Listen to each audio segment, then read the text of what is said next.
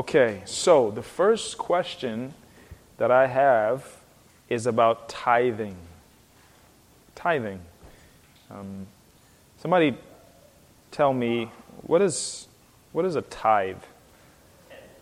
Tenth? A tenth of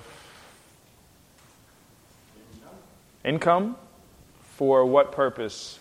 Tithe is a tenth of income to support the temple. Okay. So, you know, the, the question is pretty much, when it comes to the Christian, are we supposed to be tithing? Are we under the law of the tithe? Are we, I mean, is is that our model, our instruction, the parameters for giving? Is that it's a new covenant thing? And so let's look in the old covenant for instruction about the tithe. So let's turn to uh, Leviticus twenty-seven.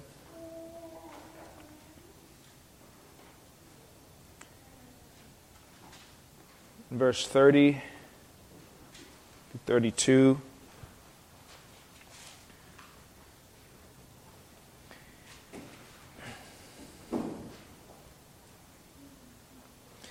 It says, every tithe of the land, whether of the seed of the land or of the fruit of the trees, is the Lord's. It is holy to the Lord. If a man wishes to redeem some of his tithe, he shall add a fifth to it. And every tithe of herds and flocks, every tenth animal of all that pass under the herdsman's staff shall be holy to the Lord. So here you can see where we get the idea of tenth. One shall not differentiate between good or bad, neither shall he make substitute for it. And if he does substitute for it, then both it and the substitute shall be holy. It shall not be redeemed. These are the commandments that the Lord commanded Moses for the people of Israel on Mount Sinai. We see the tithe again in Deuteronomy fourteen. So there we see that uh, whether it's crops or land or animal, it was holy to the Lord, the tenth. Deuteronomy fourteen twenty-two. Speaking of the tithe and the Christian. You shall tithe all the yield of your seed that comes from the field year by year, and before the Lord your God in the place that he will choose to make his name dwell there. You shall eat the tithe of your grain, of your wine, and of your oil, and the firstborn of your herd and flock, that you may learn to fear the Lord your God always. So interesting thing there, the tithe was to be consumed by who? What does it say?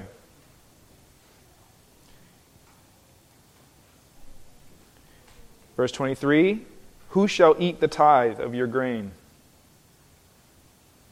You. You shall eat the tithe of your grain. Ever heard that in one of these uh, prosperity? Give your tithe. No, it says, you shall eat the tithe of your grain, of your wine, and of your oil, and the firstborn of your herd and flock, that you may learn to fear the Lord your God always. Well, what do we see here? Again, this is the law. This is the law regarding the tithe, and there's more, many other places.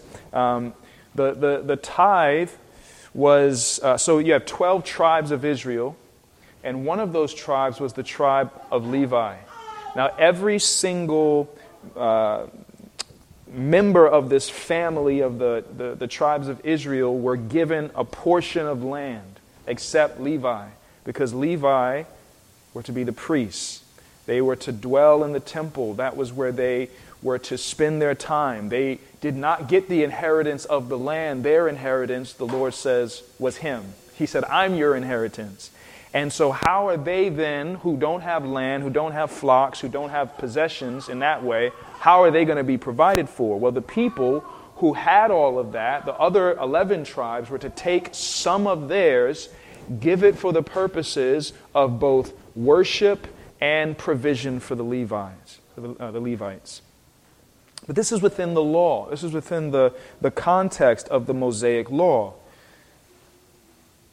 And when you start to actually add the tithes, all the tithes that were given, you actually get up to about twenty, twenty-three, twenty-five percent. Now, we are Christians. We are under a new covenant, are we not? So, so far as we've looked at the tithe, where have we found the tithe? In the Old Covenant, in the law, right? I mean, the,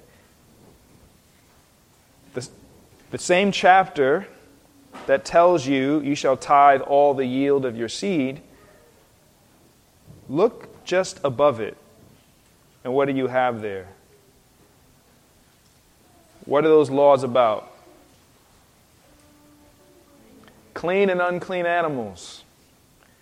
So the same chapter that tells you to tithe tells you don't eat pork. So no bacon. Sorry, guys. So we got to keep that in mind. The tithe is located in the law. And if we say, okay, the tithe is binding, then what are we saying about the rest of the law? Now, there's a lot of preachers who have gone to Malachi and you're cursed with a curse. Will a man rob God? Uh, how have you robbed me? You've robbed me in tithe and offerings. Bring your tithe, bring your offerings to the storehouse. Watch God open up a window of heaven and you're not even able to contain. And what are they doing? They're seeking to manipulate. Often, sometimes it's ignorance. Most of the time it's manipulation to force people, to compel people, put them on a guilt trip and say, you must give me money. But when we come to the New Testament, we see something very interesting. First thing, regarding the law and those who would want to live under the law. Uh, Galatians five, uh, for starters, Galatians five, starting with verse one.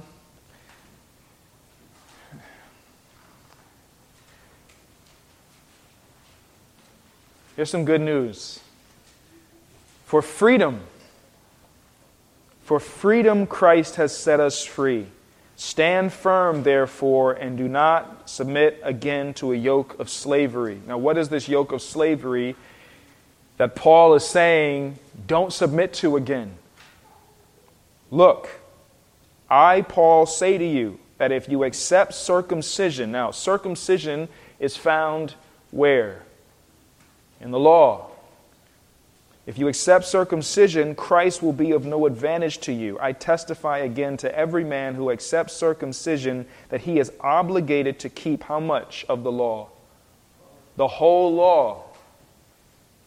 You are severed from Christ, you who would be justified by the law. You have fallen away from grace. Strong words. And I have sat in many a church where the same thing is being said, not about circumcision, but about tithing. The pressure, this is your uh, evidence of, of holiness, of faith, of trust. If you don't give it, there's a curse upon you. If you want the blessings of God, it is held up as a measure of your very Christianity.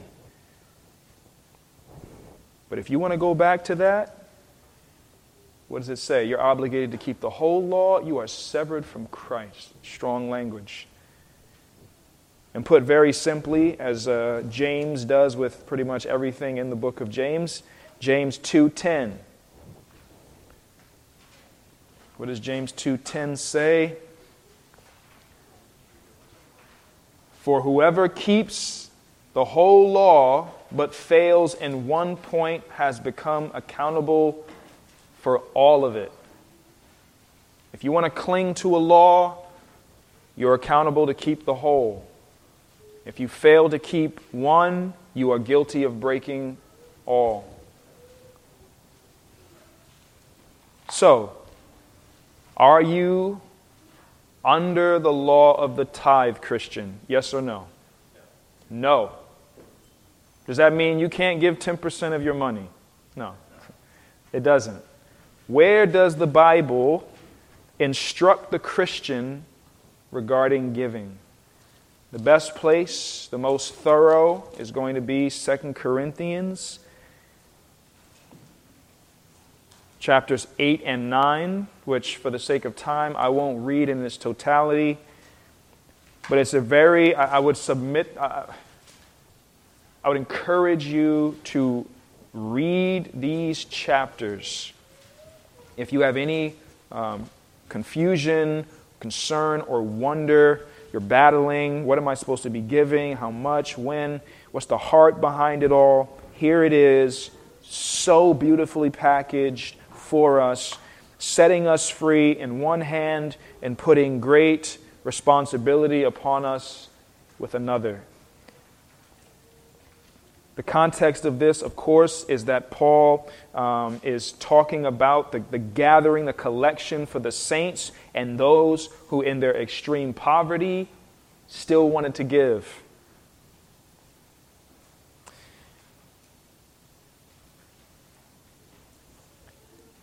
So I will pick it up in verse six of chapter nine. The point is this: whoever sows sparingly will also reap sparingly. Whoever sows bountifully will also reap bountifully. Each one must give as he has decided in his heart, not reluctantly or under compulsion. Those two things, not reluctantly nor under compulsion.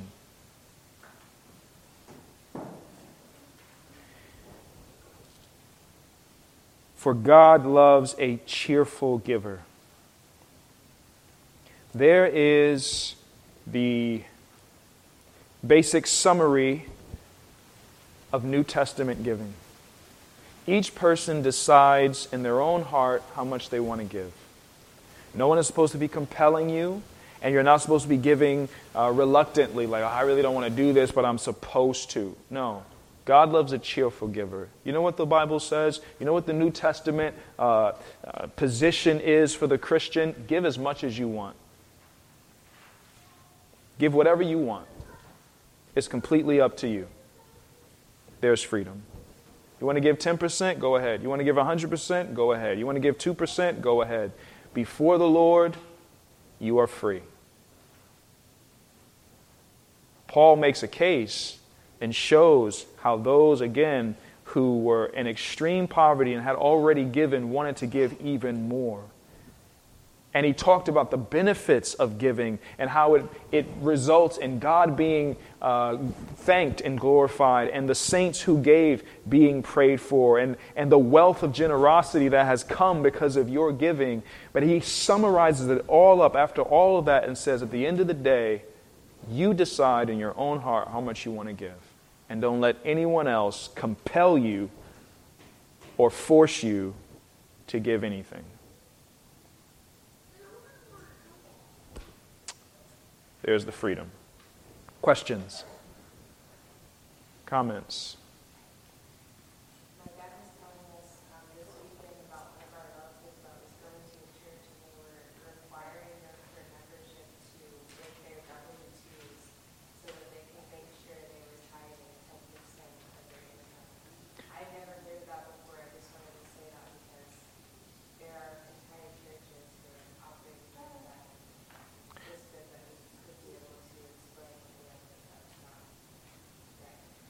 Yeah, I don't know if the microphone could pick up what our sister said, but there are churches who require their members to provide their W two to make sure that they're giving their whole tithe. I've been in churches, so-called, where they would take a collection, close and lock the door and say, we don't have enough. Count it right in front of the people. You need to dig deeper. All of that is a complete violation of the clear teaching of Scripture. That's compulsion, that's manipulation, that's scheming, it's greed, it's robbery, it's evil. And woe to those on the day of judgment if they don't repent who have done that to God's people.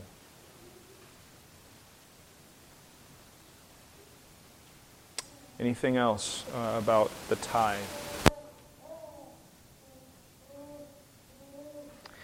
Okay, there was another question, uh, well, actually a couple that came in this morning. Okay.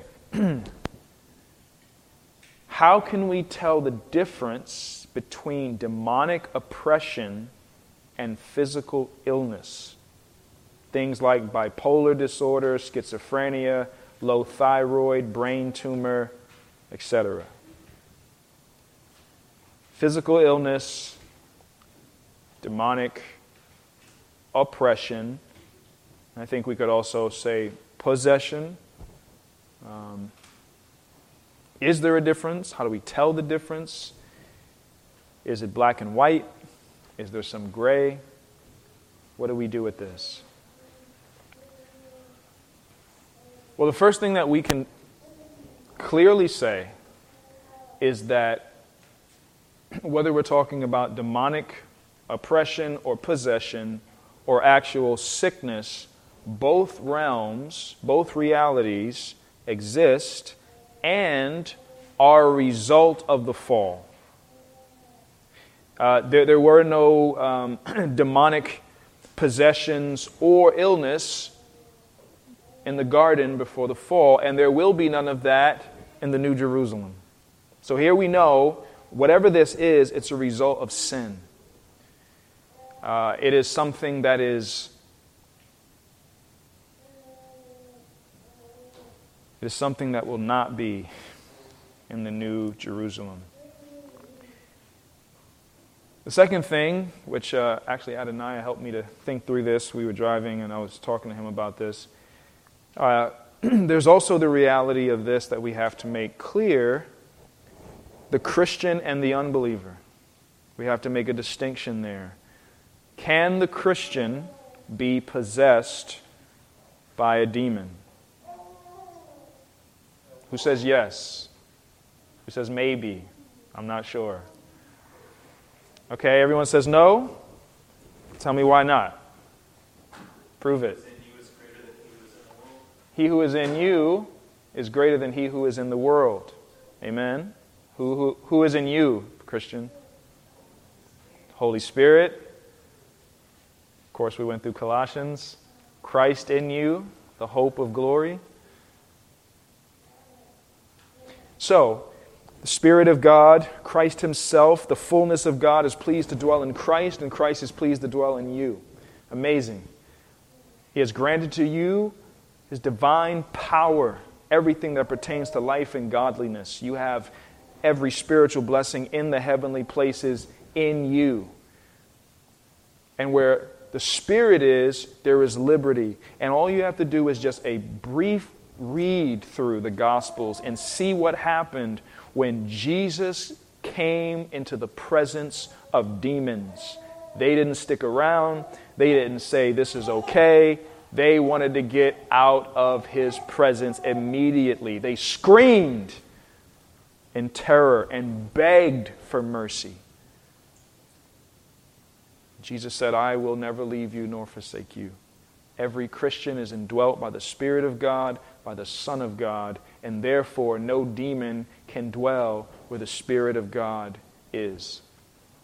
Christians can't be demon-possessed, controlled, um, that does not mean that we cannot be oppressed. It does not mean that we cannot be tempted. It does not mean that we cannot be uh, attacked, assaulted, bombarded. Look at Job. So, that's important. When you're talking about possession, we're only talking about unbelievers. Mental illness. Physical illness as well. There is, um, there's a lot being said these days about mental illness, uh, especially in the Christian counseling, biblical counseling, Christian psychiatry. There's good talk um, across the aisles about these things.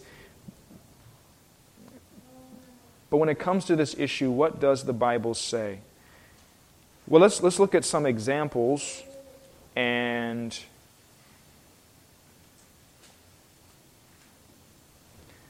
let's turn to Daniel.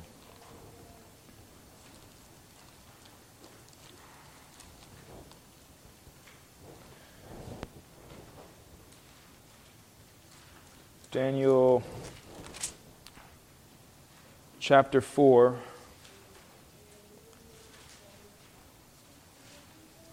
verse twenty-eight.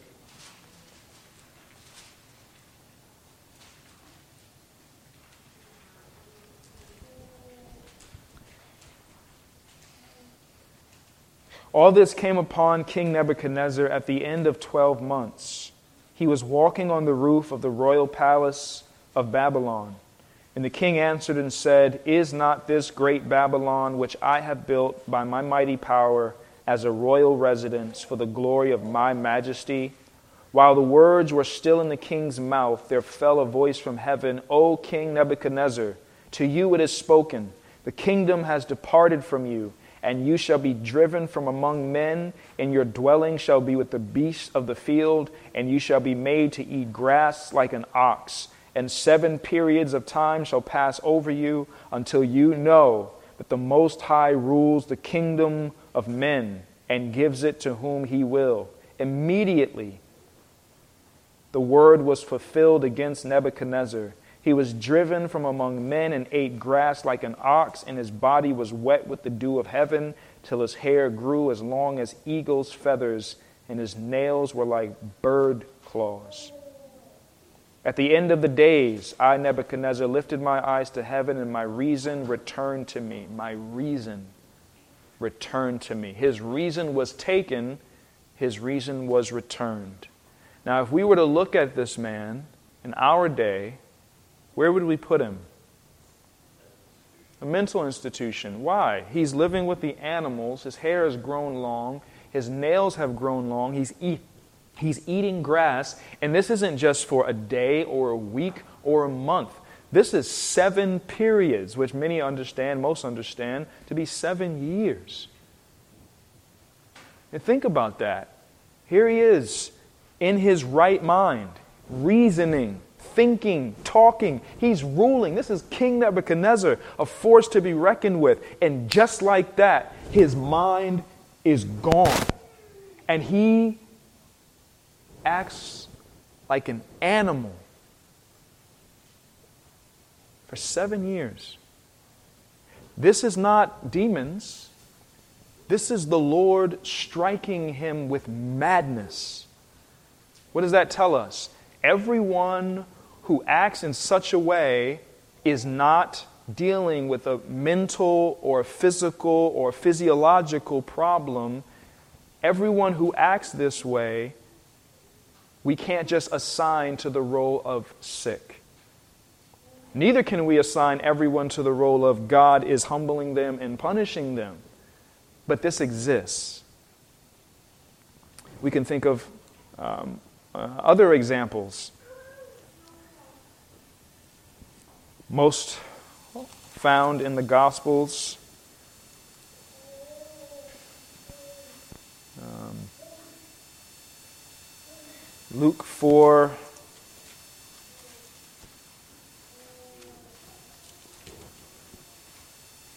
thirty-six.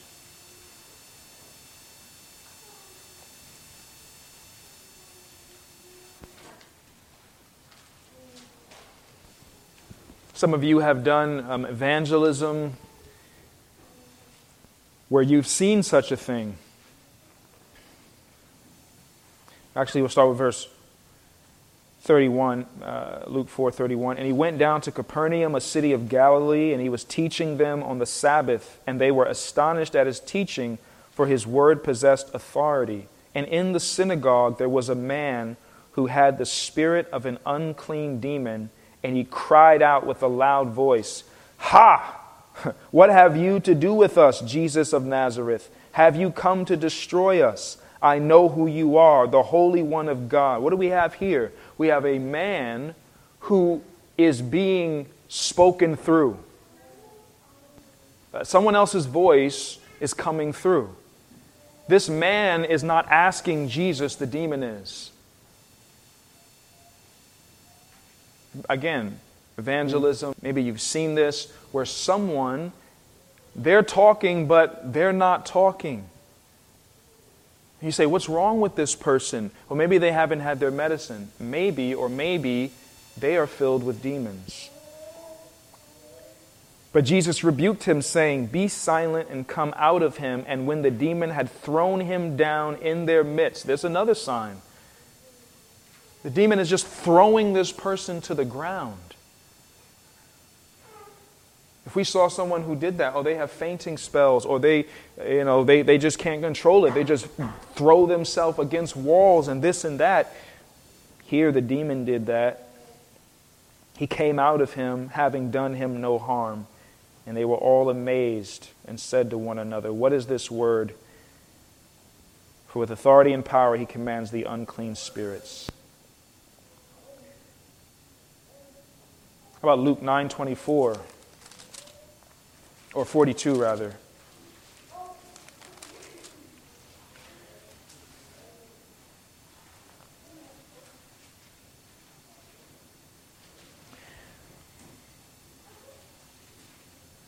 On the next day, when they had come down from the mountain, a great crowd met him, and behold, a man from the crowd cried out, "Teacher, I beg you to look at my son, for he is my only child. And behold, a spirit seizes him, and he suddenly cries out.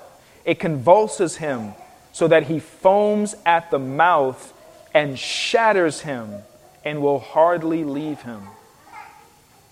Again, think of seeing something like this in our context. Here's this child suddenly being seized. He seize up, tense up, foaming at the mouth, falling to the ground, shaking, trembling. What would we say of such a thing? Maybe it's epilepsy. Maybe it's some type of seizure. Maybe it is something wrong in the brain. Or maybe it's demons. Maybe it's demons. Verse forty-two, while he was coming, the demon threw him to the ground and convulsed him. But Jesus rebuked the unclean spirit and healed the boy and gave him back to his father.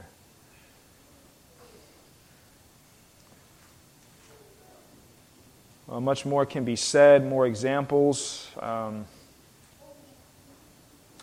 I think of the, the man who had the, the legion of demons, maybe my favorite example of this. Again, here's this man who it said, so strong, supernatural strength. No one could bind him. No one could hold him. No one could restrain him. He didn't wear clothes. He wandered in the in the, the, the, the, the tombs, among the graves, crying out all night, cutting himself with stones. This type of behavior we would immediately classify as something is mentally wrong with them. And yet, clearly we see this is the matter of demons. And when Jesus healed him, it said that he was seated, clothed, and in his what? His right mind. His right mind.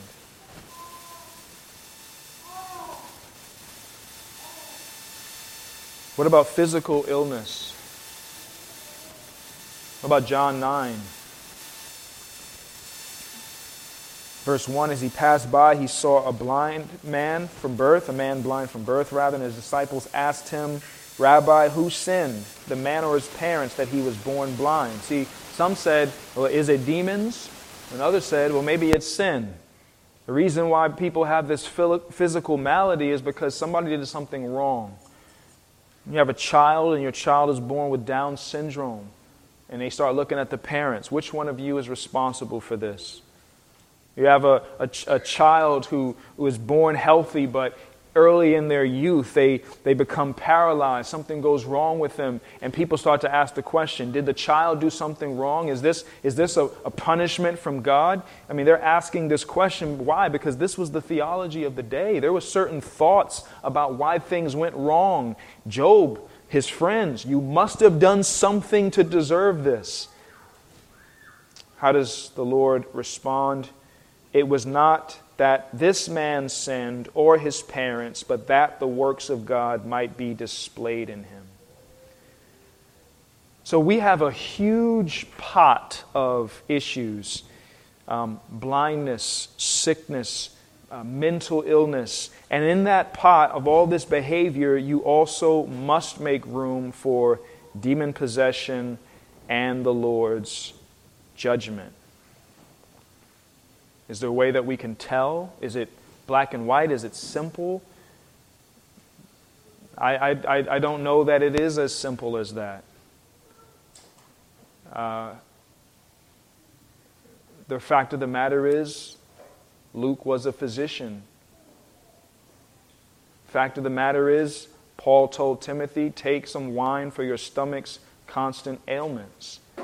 Medicine is something that was used in the Bible, encouraged to be used, and there was the reality of demons. And I think as Christians in this modern era, we have maybe looked down on the possibility of demonic possession or even judgment from the Lord or some issue.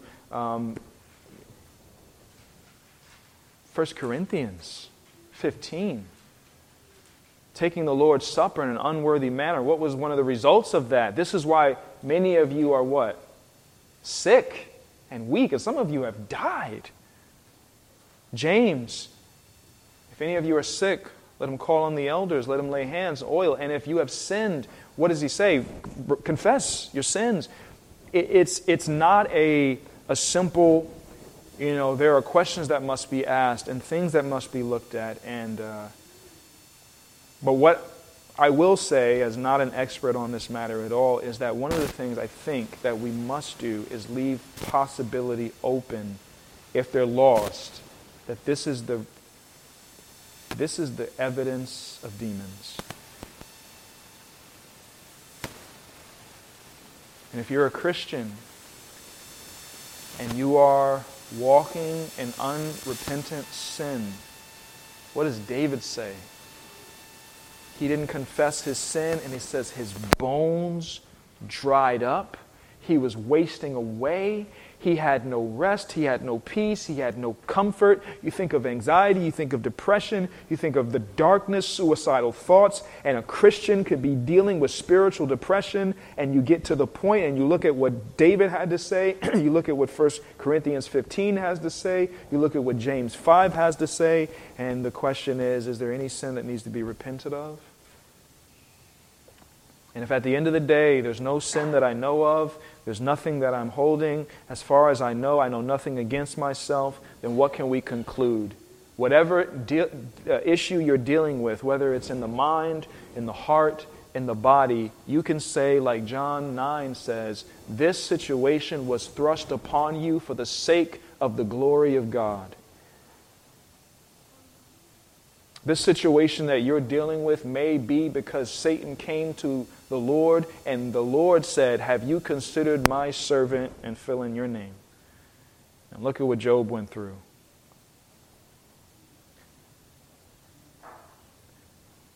So, in one sense, I say I don't know, but those things that I've said is what I do know. Any other thoughts or comments? Does that lead to any other questions? If you're the one dealing with these emotions, these feelings, take it to the Lord. Take it to the Lord in all humility and all transparency. Father, like one of the things that I deal with is like social anxieties. I know, like standing up here, like what am I doing? Standing before people, being in crowds, start sweating, panic, anxiety, all that. And I take this to my Father in heaven. Father, is this a lack of faith in you? What am I worried about? Is this temptation from the devil to believe a lie? Is this something physiological? Is this because I don't get enough sleep? Is it something I'm eating? I don't know what it is, Lord, but I lift it up to you. Help me to trust you through this. What do I need to learn from this? What do I need to do? Is there any way that I can change this? Is there any way that I'm causing this? And then you walk in faith and you cling to him. You cling to him so closely. And you may do like Paul did and say, Father, please take this away from me. And he may say, my grace is sufficient for you. Sometimes the glory of God is revealed in him rescuing you, rescue, rescuing you out of the lion's den And sometimes it's in keeping you in the lion's den as he stays with you and you trust him, though the lions roar around you.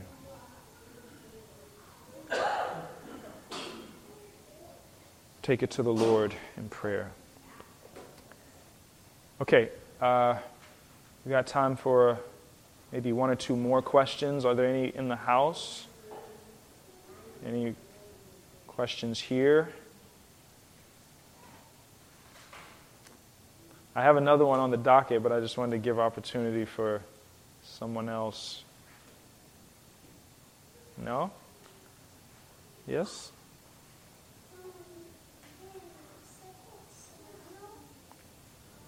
Second Samuel.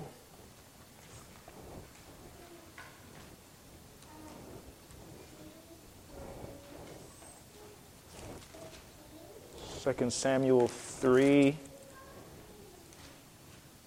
Through fifteen, wait, Second Samuel what? Three fifteen, sorry.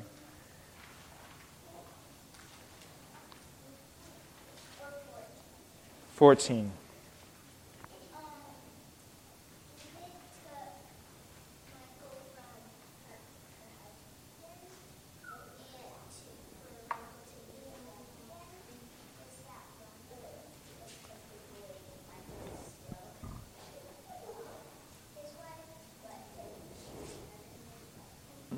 Very good question. So in Second Samuel three fourteen, David sent messengers to Ishbosheth, Saul's son, saying, "Give me my wife, Michal, for whom I paid the bridal price for a hundred foreskins of the Philistines." And Ishbosheth sent and took her from her husband Paltiel, the son of Laish. But her husband went with her, weeping after her all the way to Bahurim. Then Abner said to him, "Go, return." And he returned. The question is, was this right of David to do? It is very sad, yes.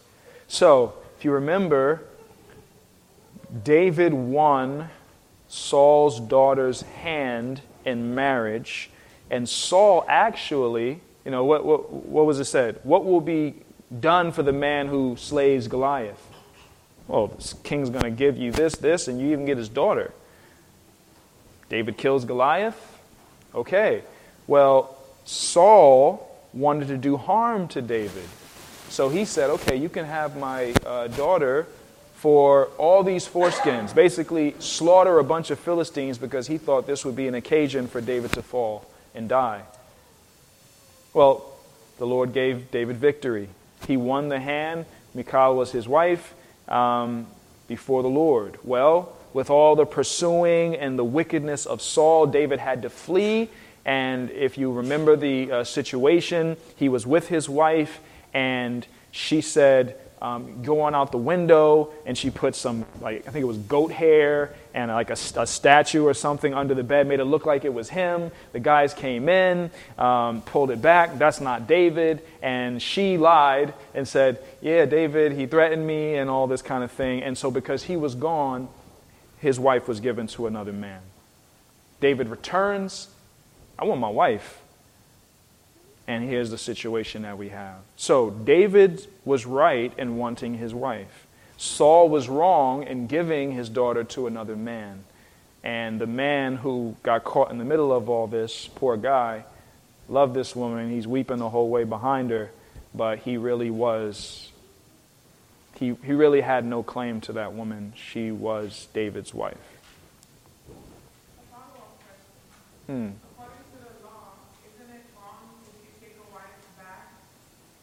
If, well, divorce, right? So he didn't divorce her. She was taken from him. Um, and so that's not the same thing. That would be similar to if, uh, because there were times when there would be raids on um, the village or the town, and people would steal children, steal wives, and the men, and I trust every man here would do the same, would strap on his sword and go get his wife. and take her back. And even if she was defiled among those who stole her, that's his wife, and he would take her back. If he had divorced her, and of course the law talks about the progression of all that, then that man who first divorced her, after all those marriages, remarriages, divorces, would not be able to go back and take her. But again, that's under the law, which we're not under anymore. But that was the law. Yeah. Good, good question. Okay. Is there another? All right. Kind of avoiding this one because this one's tricky. No, I'm just kidding. Okay. It is tricky, though. Let's turn to Zechariah, and here's the... the last question that I have, Zechariah chapter five. This is what happens when you read through the Bible as a church. You uh, you hear things and you say, huh, what is that? Zechariah five. We'll start with verse five, and we'll read down to verse ten.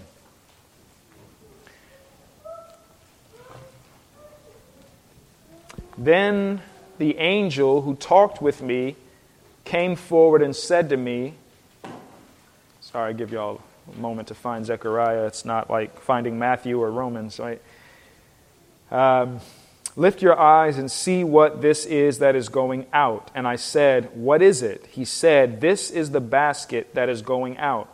And he said, this is their iniquity in all the land.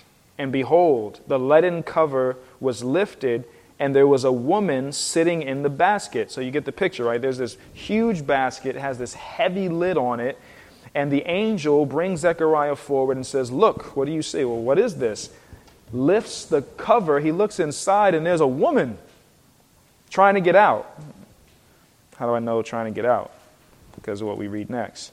And he thrust her back into the basket, right? And thrust down the leaden weight on its opening.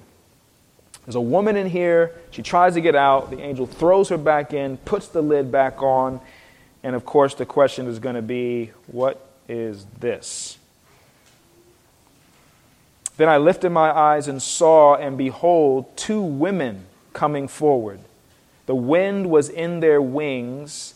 They had wings like the wings of a stork. Three times, wings.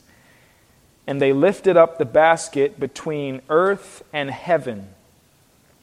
Then I said to the angel who talked with me, where are they taking the basket? Now remember, the basket is filled with a woman, not a real woman, a woman who symbolizes what? Wickedness. This is the iniquity. This is sin. It's a basket of sin that has a cover on it. And these two women come forward, lift up this basket, and they're about to take this somewhere. Where are they taking the basket? He said to me, to the land of Shinar, to build a house for it, a house for wickedness. And when this is prepared, they will set the basket down there on its base. So these ladies with wings are taking this basket full of wickedness, illustrated by a woman, to the land of Shinar to build a house. A house means dwelling, means stability, means this is going to be here. This isn't a tent, it's a house.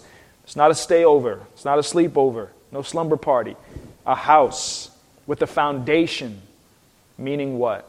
There is going to be much wickedness, much iniquity in this land. Now, the question is not about the basket, nor about the woman in the basket, but about the women who are holding the basket. Are these women angels? Fair question. You got women, they got wings, they seem to have some type of supernatural power, they're being used. What is this going on? So, I'm just going to take a stab at it. Again, me and Adoniah were trying to think through this on the way here, and I agree with Calvin's point of view. Uh, not so much MacArthur's, but Calvin's. And what Calvin had to say is that um, why women? Well, women, rather than men or warriors, is a uh, it's a demonstration of, and no disrespect, ladies, but weakness to do this great and terrible thing. You have women, not soldiers, not warriors, not kings, but two ladies who are going to bring the thing that's going to tear down this kingdom. It's the same as when Deborah was made a judge. It was a sign of judgment. A woman will bring down the kingdom. Uh, what's the deal with the wings? Well, symbolically, what do wings mean? You have the four living creatures, one of them like an eagle in flight. You have these creatures around the throne. Um, there's, there's language about wings, and uh, the four living creatures, the one the one that looks like an eagle in flight, it has to do with the swiftness, the, the quickness. Um, so that's Calvin's perspective. I, I, I like that. Um, The idea of women angels seems strange, but you can make a case for it based on these verses, I think, that maybe that is what it is. Anybody have any other ideas? MacArthur said these women are demons because uh, the stork was an unclean bird, and so they have wings of an unclean animal, and since they are the ones bringing this judgment, they would be, right? But what me and Adonai was saying was, but they're still angels then, right? I mean, demons are just fallen angels, and they had to be female before the fall, so whether you do that or not, you still have angels. And eagles are also unclean animals, and what does the Bible talk about? The wind, the on wings of eagle you will rise up and all that. So uh, even the living creatures like an eagle in flight. So that's why I disagree with our brother, Doctor Pastor MacArthur. Anybody have any other ideas about that?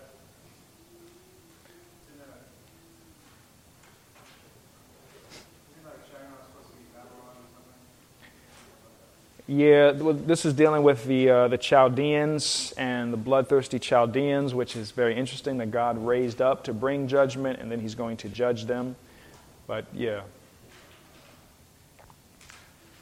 Clearly the basket is symbolic. The, the woman inside of it is symbolic. Are the women carrying it also symbolic? A distinction is made. The angel said to me, and it doesn't say two angels came. They're women. They have wings. They're doing the service of the Lord. Angel just means messenger at the end of the day. You going to say something, brother? That's what I was going to say. Is kind of the question is, is this vision, is this just symbolism of spiritual reality, or is this like actual? Whatever we conclude, we got to say, it's a bit stark. It stands out. Uh, I had never noticed it before. Um, so, yeah. I wouldn't build a denomination around this, but uh, it is definitely something to look into.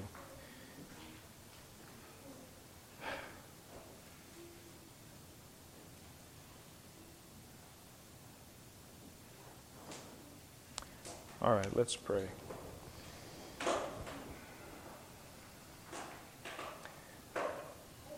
Father, this world is filled with suffering. People are dealing with all kinds of issues, mental issues, emotional issues, physical issues, definitely spiritual issues. Lord, even among us, some of us deal with uh, all kinds of things in the mind and the heart. And Lord, you are the King. You are the healer, the great physician. Lord, we want to trust you. If any of the things that we deal with is because of our sin, a lack of love, a lack of faith, we don't want to hold on to it. And Father, if this is the path, if this is the cross that you have for us to bear, may we bear it in faith and trust and looking to you, uh, not causing blasphemy, but even in the way that we deal with these things, bringing glory to your great name. Lord, help us to be cheerful givers who give not under compulsion or reluctant, but because you are generous and have given the greatest gift of all, your own Son, for the likes of us. It's in Jesus' name we pray. Amen.